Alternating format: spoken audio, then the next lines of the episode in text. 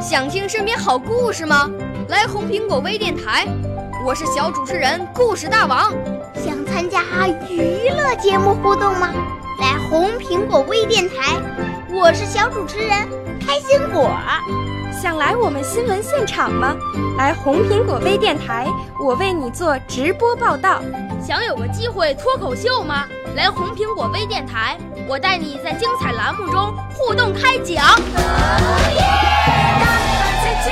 我们的语言魅力在这里提升，我们的儿时梦想从这里起航。大家一起喜羊羊。少年儿童主持人，红苹果微电台现在开始广播。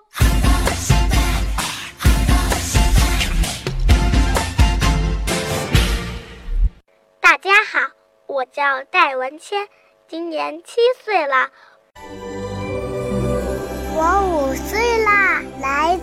从前。我六岁啦，来自陕西。我九岁，来自广东。我十二岁，来自北京。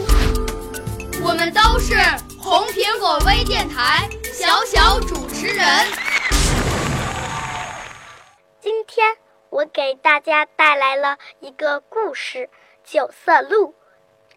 在一片景色秀丽的山林里，有一头九色鹿，它身上的毛有九种颜色，美丽极啦。一天，它正在河边散步，忽然耳边传来救命的喊声。它跑过去，只见一个人正在河里挣扎，都快淹死了。九色鹿立即纵身跳进河中。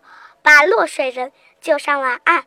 落水人名叫吊达，他得救后连连向九色鹿道谢。九色鹿说：“不用谢，不过我有个要求，你回去后千万不要跟任何人提起在这儿见过我。”吊达郑重其事，绝不说出九色鹿的住处，然后千恩万谢地走了。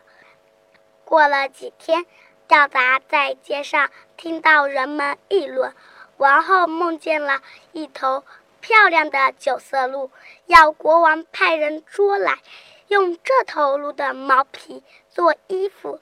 国王只好贴出布告，谁说出哪里有九色鹿，定有重赏。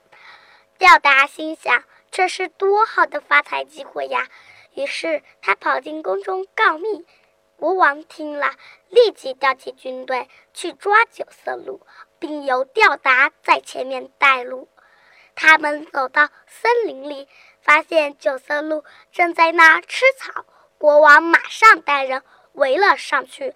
九色鹿一眼就看到了吊达，他愤怒地说：“你这个见利忘义的家伙！”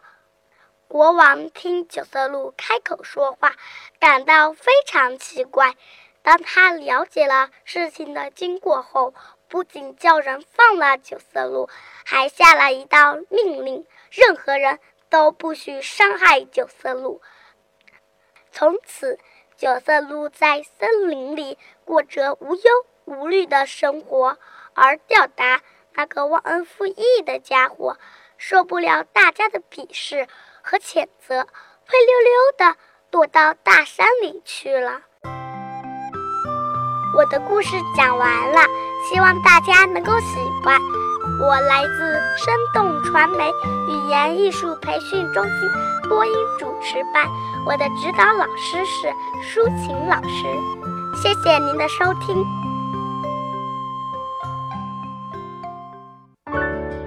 少年儿童主持人，红苹果微电台由北京电台培训中心荣誉出品，微信公众号：北京电台培训中心。